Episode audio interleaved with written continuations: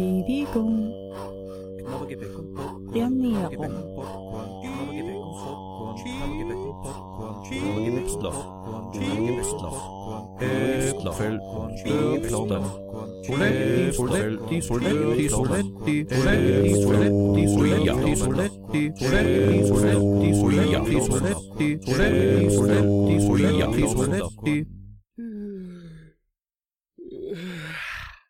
Ich gesund. Das Gesundheitsmagazin. Herzlich willkommen, Grüß Gott, Servus, Moin und guten Tag bei Ich gesund, das Gesundheitsmagazin. Bernhard Baumgartner und Katharina Moore. begrüßen Sie am Schallrohr. Heute wenden wir uns einem neuen Thema zu. Wir haben in letzter Zeit viel auch über Ebola gesprochen. Heute geht es um andere Dinge. Heute stellen wir uns die Frage, wie viel Steinzeit steckt in unseren Knochen? Wir hören oft von der paläologischen ähm, Diät, davon, dass wir uns ernähren sollen wie der Steinzeitmensch, weil wir ja von den Genen her noch so sind wie der Steinzeitmensch und wir keine Gelegenheit hatten, uns weiterzuentwickeln in dieser kurzen Zeit und uns unser, unser moderner Lebensstil, unsere moderne Ernährung komplett überfordern und nicht angebracht sind. Grund dafür, unsere Gene, die Steinzeit, steckt uns in den Knochen, wir haben noch dieselben Gene. Aber eine Zwischenfrage, Bernhard, erlaubst du mir? Wir alle haben gehört, es gibt einen Ebola-Fall hier in Salzburg. Also es gab einen Ebola-Fall, man muss exakterweise sagen, es hat Entwarnung gegeben. Es war der Verdacht auf Ebola und da konnte zum ersten Mal durchgespielt werden, wie der neue Notfallplan funktioniert. Man darf da jetzt also keine Details ähm, quasi sagen. Da gibt's Leute, die da das kommunizieren in die Außenwelt. Tatsache war, es ist ein, glaub 15-jähriger Bub abgefangen worden an der Grenze zu Deutschland, ein Flüchtling, der zu Protokoll gegeben hat, dass seine Familie an Ebola gestorben ist und er deswegen geflohen ist. Der ist eingeliefert worden unter großen Sicherheitsmaßnahmen, da wurde eine Abteilung gesperrt, eine Quarantänestation eingerichtet, wie es der Notfallplan vorsieht. Der wurde dann behandelt und im Endeffekt hat sich herausgestellt, es war kein Ebola-Fall. Er hat also leicht erhöhtes Fieber gehabt, aber trotzdem Entwarnung. Was sich jedenfalls zeigt, das ist hier in Europa nicht der erste Fall. Vorher war eine spanische Krankenschwester, die sich infiziert hat, und das ist der erste dokumentierte Fall außerhalb von Afrika, dass sich jemand infiziert hat, also das erste Mal außerhalb von Afrika. Nicht, dass jemand die Seuche mitgebracht hat, sondern bereits in Europa infiziert. Wie das passieren konnte, ist ein bisschen unklar.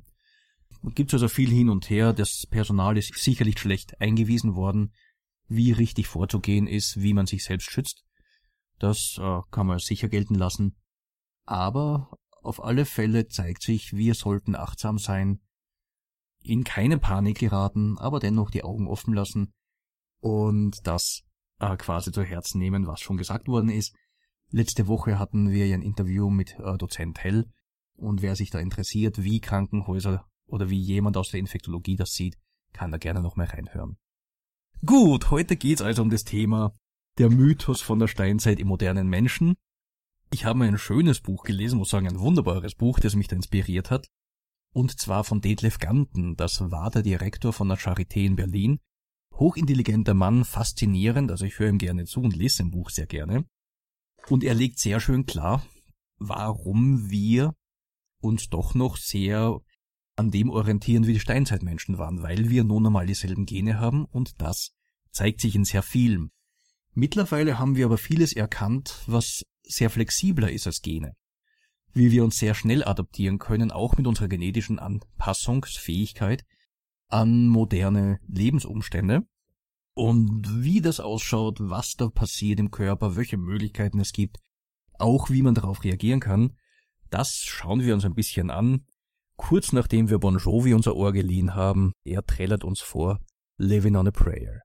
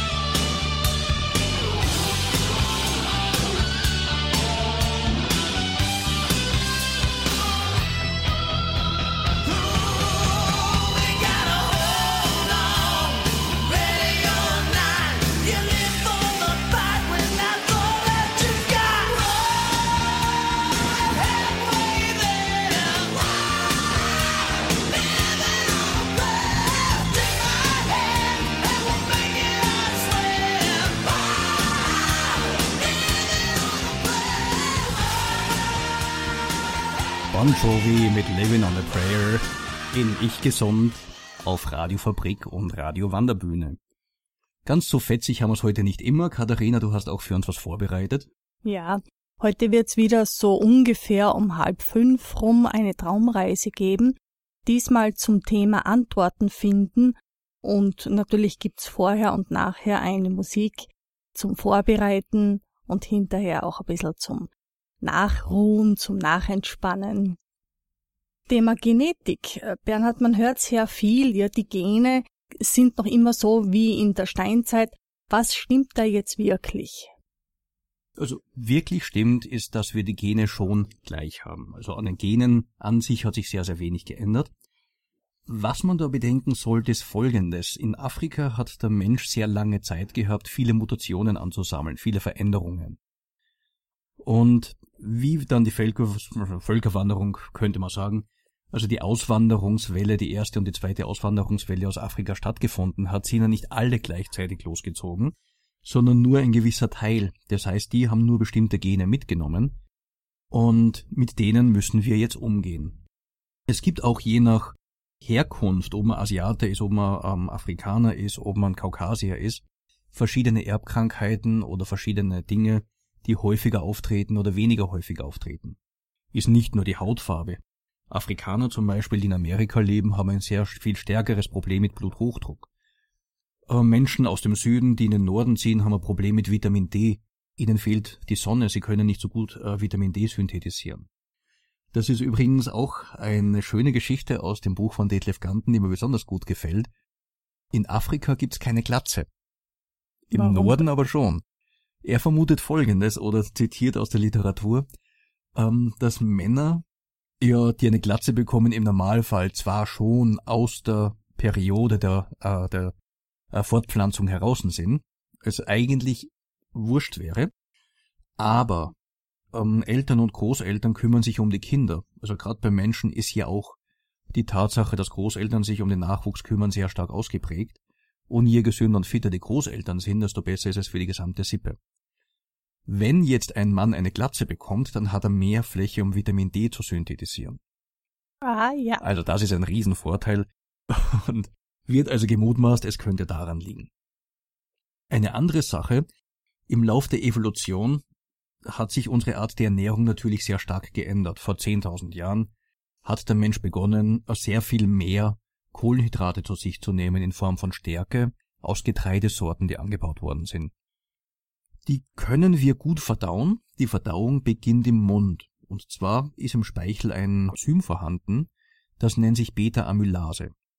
Für die Beta-Amylase gibt es ein Beta-Amylase-Gen und dieses Gen sorgt dafür, dass dieses ähm, dieses Enzym gebildet wird und dann im Speichel aktiv wird.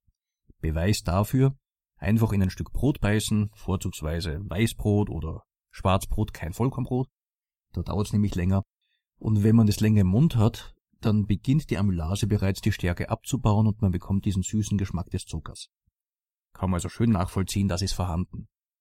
Dieses Amylase-Gen hat sich verdoppelt, verdreifacht und kann bis zu neunfach ähm, vorliegen. Interessanterweise ist es so, dass Menschen mit neun Kopien des Amylase-Gens eher vor Übergewicht geschützt sind als Leute mit weniger Kopien. Warum das so ist, ist noch nicht verstanden. Tatsache ist, dass diese Vervielfachung des Gens relativ jung ist. Also von daher sehen wir auf genetischer Ebene zum Beispiel einen großen Unterschied zum Steinzeitmenschen. Und es ist noch äh, einiges an Forschung notwendig natürlich, um zu vergleichen, welche Gene haben sich verändert, wo gibt's Vervielfältigungen, wo gibt's Mutationen. Die Mutationen können auch außerhalb der Gene an sich auftreten übrigens. Es gibt sehr viele Regionen, die darüber entscheiden, ob ein Gen zur Ausprägung kommt oder nicht und in welcher Art es zur Ausprägung kommt. Eine Mutation in dieser regulatorischen Einheit kann sich auch auswirken. Also von daher gibt es doch viele Möglichkeiten, auch auf der Genetik, auf der genetischen Ebene, wo hier Unterschiede auftreten können. Über den Founder-Effekt, dass es sehr wohl davon abhängt, welchen Satz an Genen und an Veränderungen, Genmutationen eine gewisse Gruppe mitnimmt. Darüber haben wir schon gesprochen, also ich kann jetzt aus ein paar Millionen Leuten in Afrika ein paar tausend wegnehmen, die haben dann eine bestimmte genetische Ausstattung, mit der sie dann leben müssen. Interessant in dem Zusammenhang übrigens auch, dass bei Blutgruppen, also die Blutgruppendiät, das hat sich nicht bestätigt, dass das einen Einfluss hat, aber es hat sich bestätigt, dass Menschen mit bestimmten Blutgruppen auch vor bestimmten Erkrankungen eher geschützt sind. Hast du dir den Werkspruch gemerkt? Es geht um die Pocken und um äh, die Pest. Mhm. Und äh, die Blutgruppe 0 hat, ähm, ist gut geschützt gegen die Pocken Mhm. und die Blutgruppe A hat besonderen Schutz gegen die Pest. Genau so ist es. Mein Merkspruch war Null Bock auf äh, Pest. Dann haben wir Null und Pocken, A und Pest. Damit kann man sich halbwegs merken. Also was wir hier ähm, erst erzählen wollten und sagen wollten, also die Genetik ist natürlich relativ stabil, das ändert sich nicht so rasch. Es gibt aber Mechanismen, die auftreten können, die hier zu einer rascheren Änderung führen. Das Amylase-Gen ist nicht das einzige, wo es Verdopplungen oder Vervielfachungen gibt. Gibt es eine ganze Reihe von Genen, wo das stattfinden kann und wo man erst vor wenigen Jahren draufgekommen ist, dass das so ist. Muss man also mit reinrechnen und das kann durchaus drüber entscheiden, neige ich eher dazu, ein guter Futterverwerter zu sein oder neige ich dazu, ein weniger guter Futterverwerter zu sein und das aufgrund von Mechanismen, die erst nach der Steinzeit ähm, dann richtig aktiv geworden sind. Beziehungsweise aktiv waren sie vorher schon, aber danach noch zu Änderungen geführt haben. Gut, damit hier nicht zu einem Informations-Overload kommt, hören wir wieder Musik, die du dir ausgesucht hast. Shakira mit Can't Remember to Forget You gemeinsam mit Rihanna.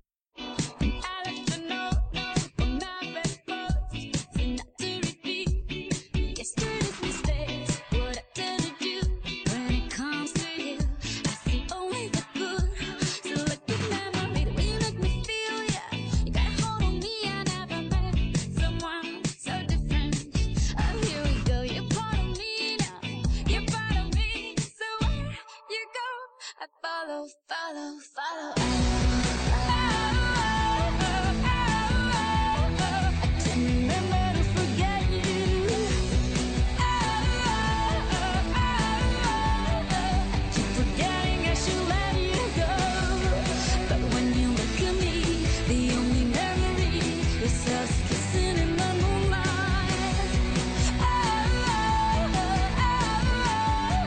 I can't remember to forget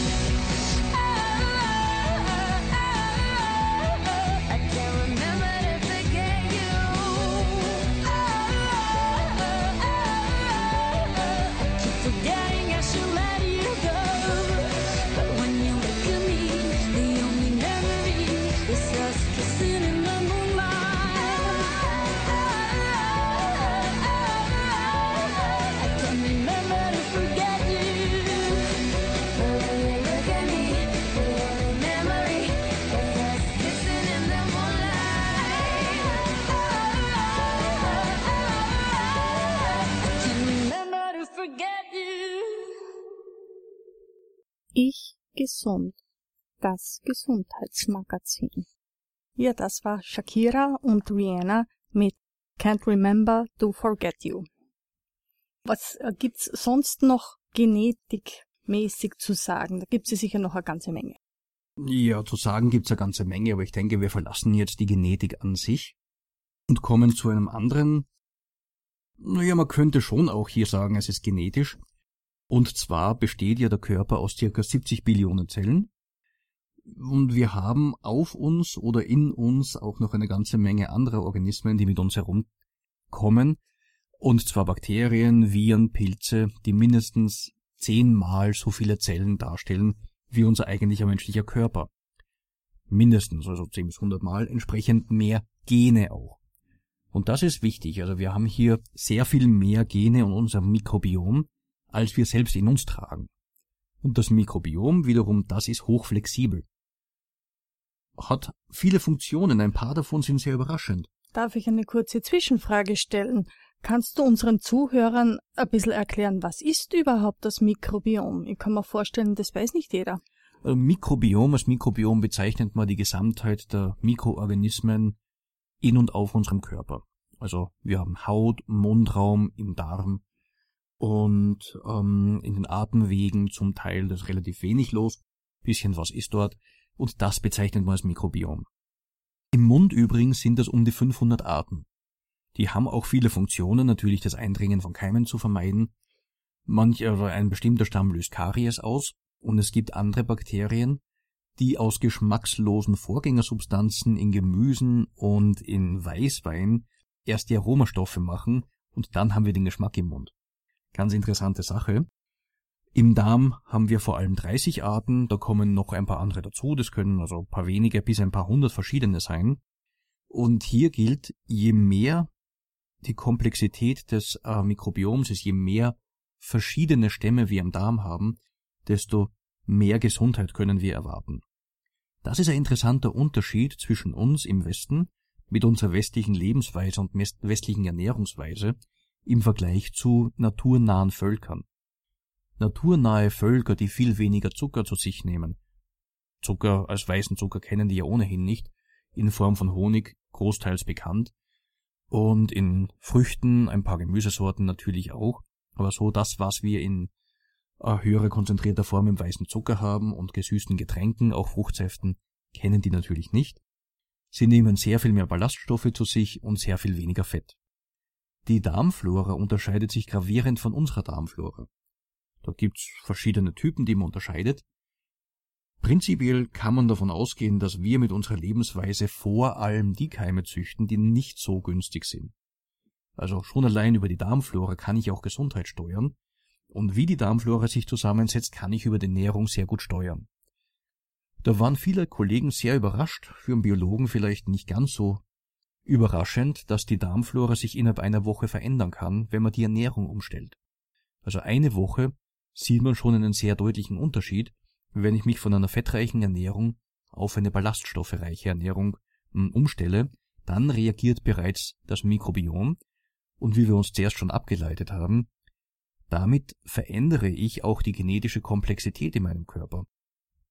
Wenn ich mehr Keime äh, zum Hochwachsen bringe durch eine entsprechende Ernährung, dann ändert sich auch die genetische Ausstattung, die ich mit mir herumschleppe.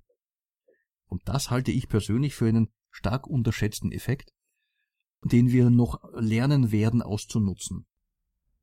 Du hast bestimmt auch schon, wahrscheinlich haben wir es in der Sendung auch schon gesagt, als wir über den Darm gesprochen haben, die Darmgesundheit. Man kann ja Mäuse keimfrei hochziehen. Das hat man auch gemacht und hat den Mäusen die Darmkeime von schlanken Menschen implantiert und anderen Mäusen, die vorher keine Keime hatten, die Darmflora von Übergewichtigen. Und die Mäuse mit der Darmflora von den schlanken Leuten sind auch schlank geblieben, haben nur ein bisschen zugenommen. Und die ähm, Mäuse mit der Darmflora von den übergewichtigen Menschen, die sind auch übergewichtig geworden.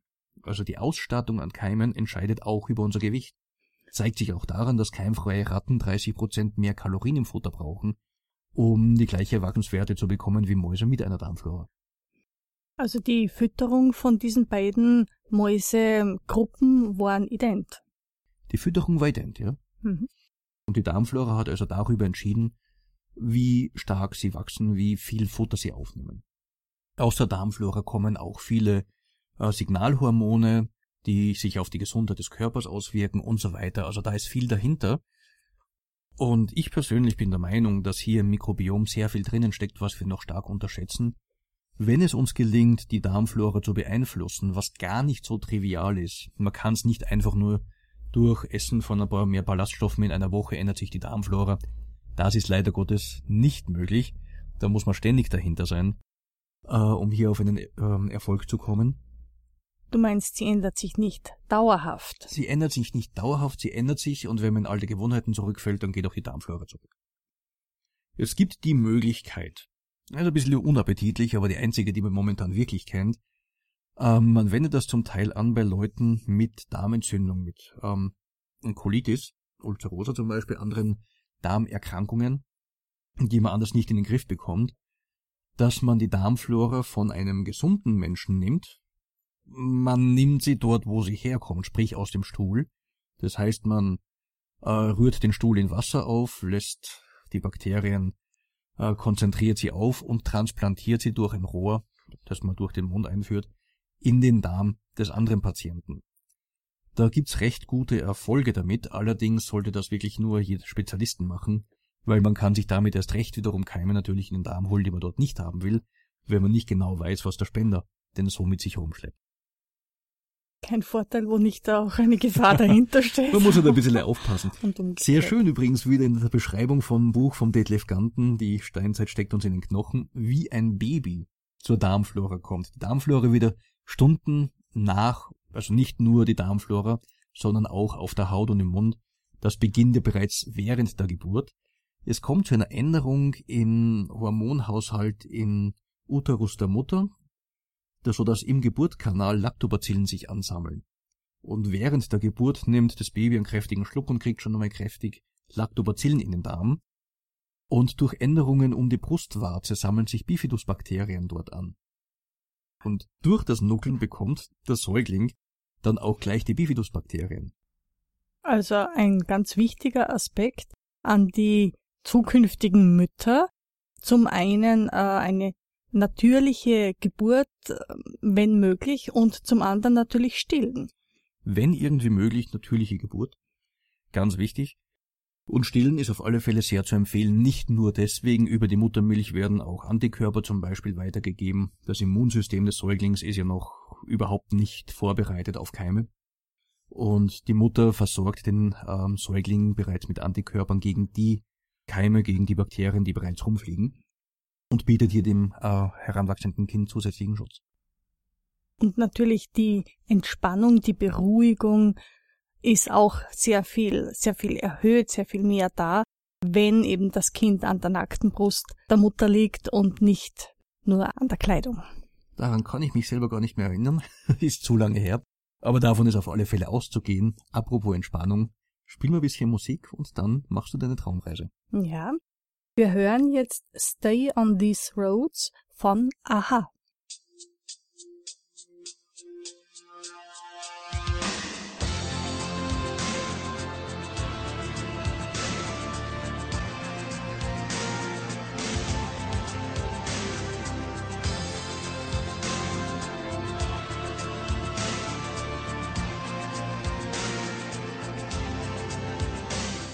Und in dieser Zeit, während wir diesen Musiktitel spielen, setzen Sie sich irgendwo hin, suchen Sie sich einen ruhigen Platz, um dann die Meditation auch genießen zu können.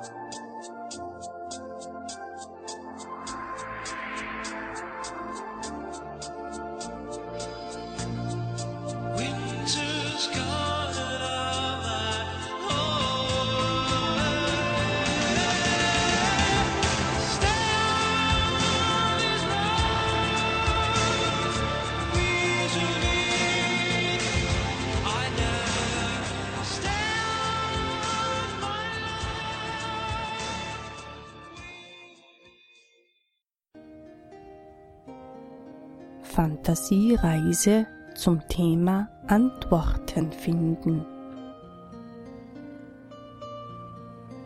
Kommen Sie innerlich zur Ruhe. Liegen oder sitzen Sie bequem.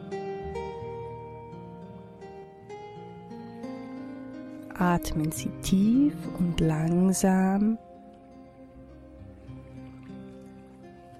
in den unteren Bauch und Rücken. Die Zeit gehört Ihnen. Atmen Sie tief und gleichmäßig und streifen Sie die Fesseln des Alltags ab. Schließen Sie jetzt die Augen. Nehmen Sie die Geräusche im Zimmer und draußen wahr und lassen Sie diese Wahrnehmung wieder gehen. Lassen Sie Ihre Gedanken kommen und wieder ziehen, wie Zugvögel am Himmel, weit fort. Die Reise, die Sie nun hören werden, hilft Ihnen beim Finden von Antworten. Wenn Sie Lust haben, können Sie jetzt in eine andere Welt reisen. Sie brauchen nicht jedes Bild mitzumachen. Sie können die Zeit auch nutzen, um einfach entspannt dazulegen und zu träumen. Tagträume sind Nahrung für Ihre Seele. Sie reisen in eine Welt, die ihre andere Welt ist. Sie gehört zu ihnen. In dieser anderen Welt erheben sie sich und blicken sich um.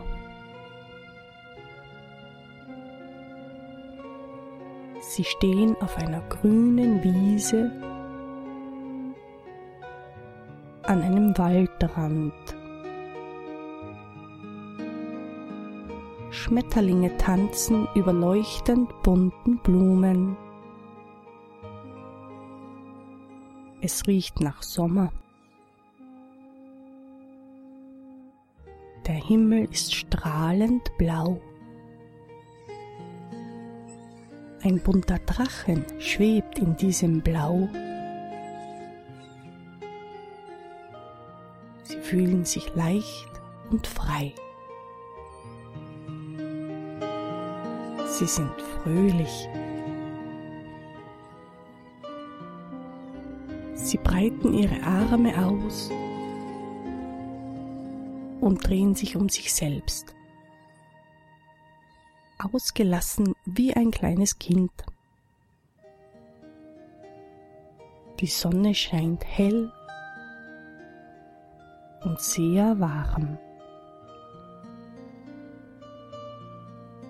Jetzt blicken Sie zum Wald.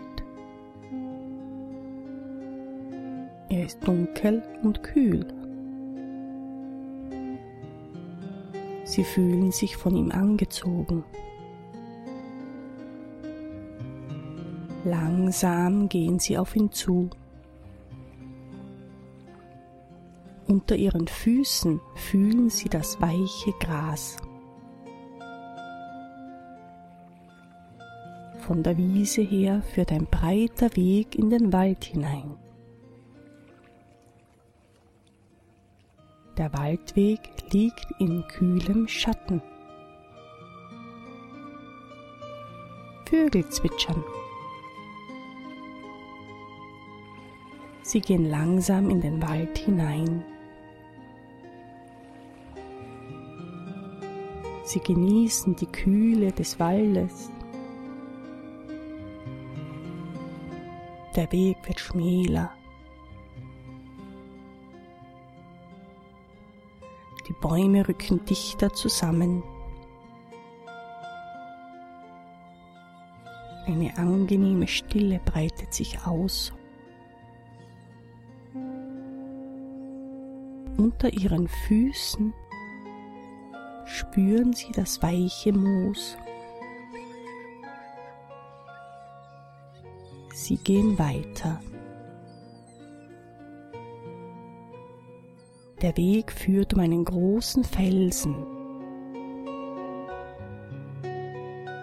Sie umrunden den Felsen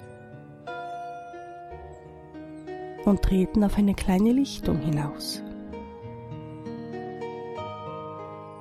Die Lichtung ist hell und völlig von der Sonne bestrahlt. Ihnen ist warm geworden. Sie streifen ihre Schuhe ab und legen sich ins weiche Moos. Sie entspannen sich und lassen sich tief ins weiche Moos sinken. Mit jedem Atemzug lassen Sie sich weiter ins Moos sinken. Ihre Sorgen fließen dabei in den Boden des Waldes. Ihre Angst,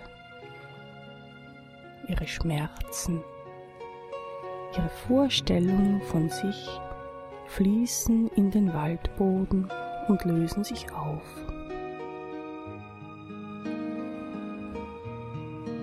Sie liegen entspannt, leicht und frei.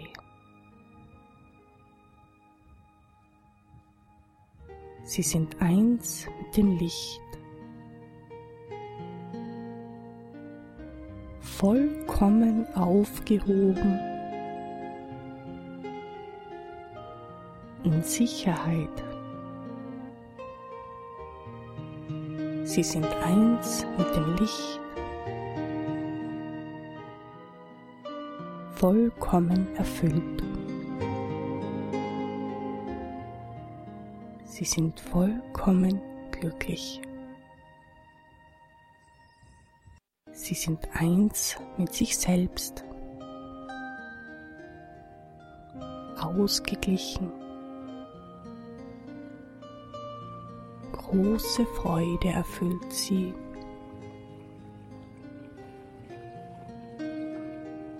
Die Freude erfüllt sie vollkommen. Genießen Sie diese Vollkommenheit.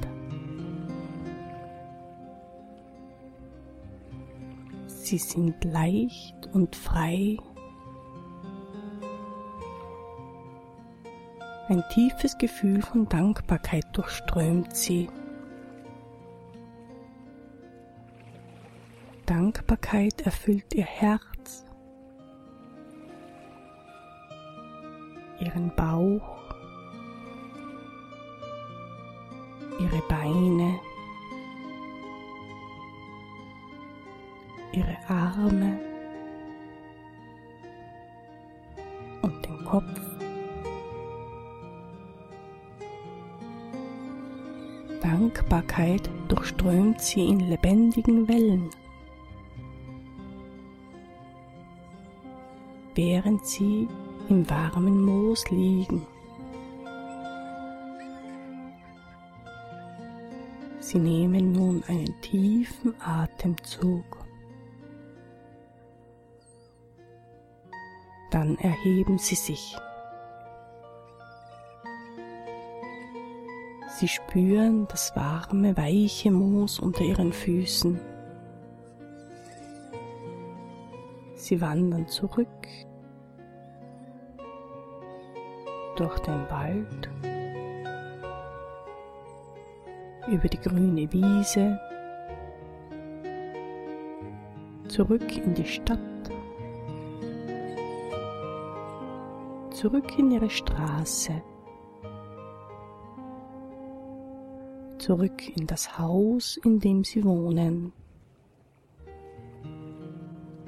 Sie gehen, nein, voller Freude, jetzt wieder zu Hause zu sein. Sie öffnen die Fenster, damit die Sonne auch in ihre Zimmer scheint. Haben Sie mitgebracht. Sie dehnen sich am offenen Fenster. Dehnen Sie sich nun auch auf Ihre Unterlage, auf der Sie sitzen oder liegen, hier in diesem Raum. Bewegen Sie Ihre Finger und Zehen. Bewegen Sie nun Ihre Hände und Füße.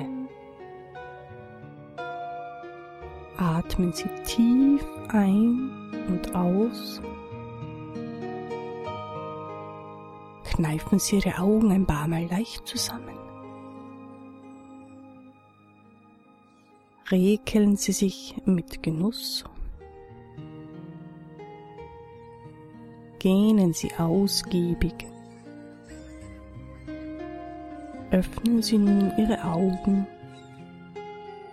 Sie fühlen sich jetzt so wach und frisch wie eben im weichen Moos auf der herrlichen, sonnenbeschienenen Lichtung im Wald.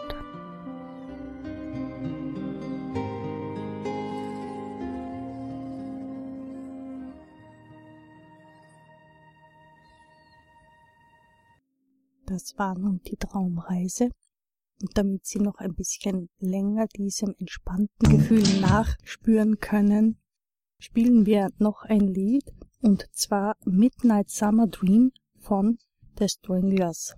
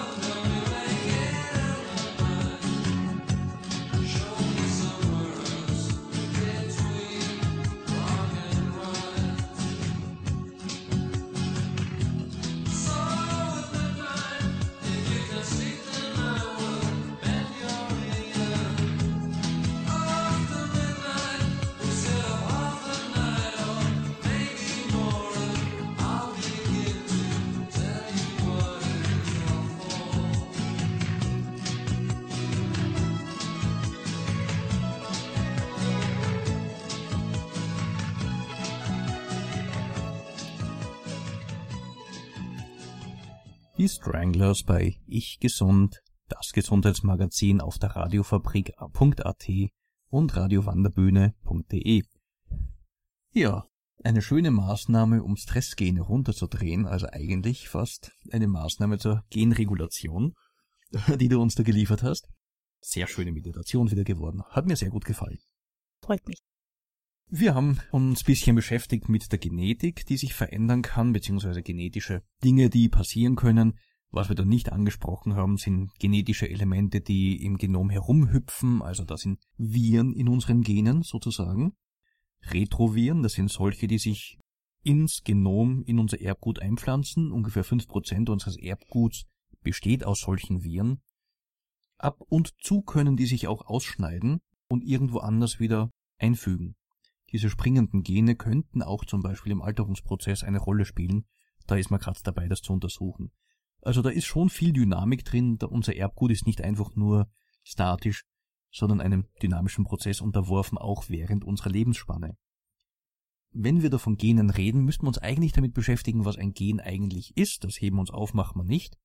Vielleicht haben Sie schon von epigenetischen Faktoren gehört oder überhaupt von Epigenetik. Hast du schon mal, jetzt außer von mir, etwas von Epigenetik gehört? Also ehrlich gestanden eher weniger. Eher weniger, okay. Bei der Epigenetik geht es darum, dass ähm, sich Eigenschaften auf die Gene aufprägen können. Das kann man sich so vorstellen. Zum Beispiel, Sie schreiben ein Buch, da steht ganz was Tolles drinnen. Das Buch kriegt einen schwarzen Einband. Unattraktiv, steht nichts ordentliches drauf und ist der absolute Ladenhüter, wird nicht verkauft.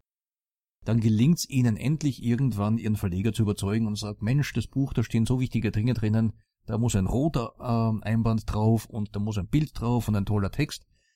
Ähm, das wird gemacht, das Buch bekommt diesen neuen Einband und auf einmal geht's weg wie die warmen Semmeln. Am Buch selbst hat sich nichts verändert, nur am Einband. Das ist etwa in etwa das, was die Epigenetik macht.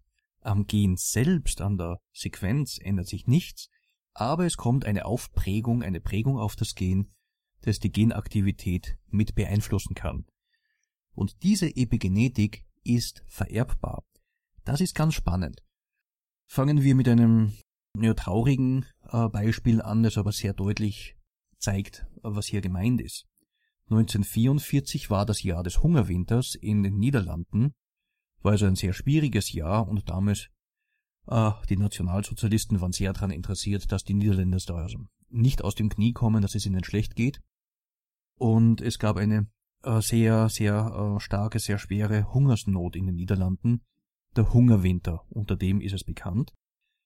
Kinder, die in dieser Zeit zur Welt gekommen sind, beziehungsweise Mütter, die während dieser Zeit schwanger geworden sind, unterernährt waren und da das Kind ausgetragen haben, haben diese Mütter haben Kinder zur Welt gebracht, die untergewichtig und klein waren. Im späteren Alter haben die aber zu starkem Übergewicht und Typ 2 Diabetes geneigt. Diese Art von Vererbung geht nicht nur auf die nächste Generation, sie überträgt sich auch noch auf die nächste Generation und vielleicht sogar noch auf die dritte Generation. Da hat sich am Gen an sich nichts verändert, aber epigenetisch diese Aufprägung, die stattgefunden hat, die wird über Generationen weitergegeben. Das ist eine ganz spannende Sache, wenn man sich gewisse Dinge anschaut oder vergegenwärtigt, wie zum Beispiel, äh, wenn man sagt, das Kind kommt nach der Großmutter oder nach dem Großvater. Das könnten Effekte sein, die damit reinspielen. Aber ich könnte mir vorstellen, dass die Natur ja nicht einfach irgendetwas äh, macht. Es wird ja einen Sinn gehabt haben, möglicherweise, dass eben diese Kinder da mit der, dem Nahrungsangebot anders umgehen konnten vom Körper aus. Ja, selbstverständlich. Das ist ja ein sehr genialer Mechanismus, dass besonders in Hungerzeiten die Kinder schon so geprägt werden, dass sie die Nahrung besonders gut verwerten. Und das steckt sicherlich dahinter. Das zeigt sich, das geht aber auch. Du möchtest noch eine Frage stellen?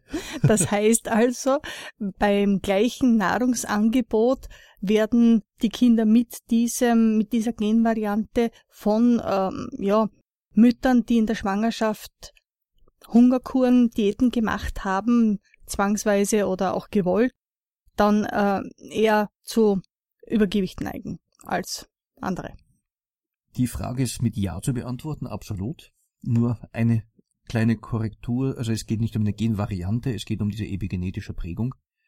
Und Kinder, die diese epigenetische Prägung durch die Mutter mitbekommen, haben natürlich eine bessere ähm, Lebensmittel-, Futtermittelverwertung sozusagen und neigen dann dazu, Übergewicht anzusetzen, später Typ 2 Diabetes zu entwickeln. Das ist besonders in der frühen, in der ersten, im ersten Drittel der Schwangerschaft ähm, dramatisch. Später ist der Effekt nicht mehr so groß, aber besonders am Anfang muss man da aufpassen.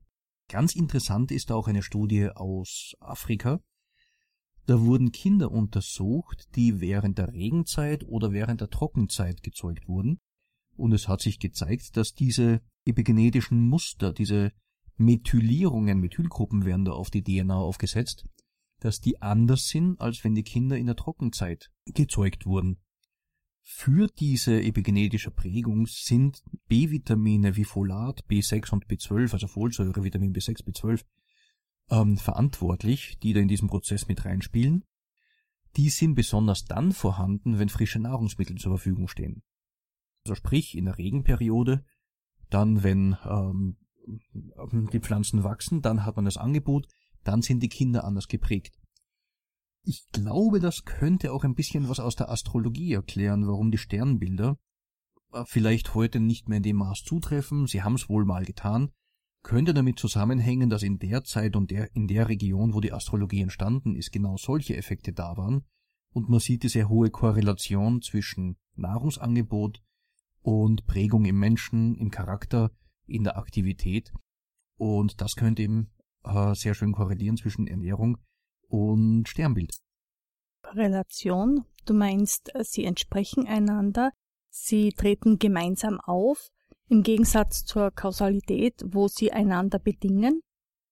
Ja, du hast brav studiert. Ich bin sehr erfreut. genau das ist es.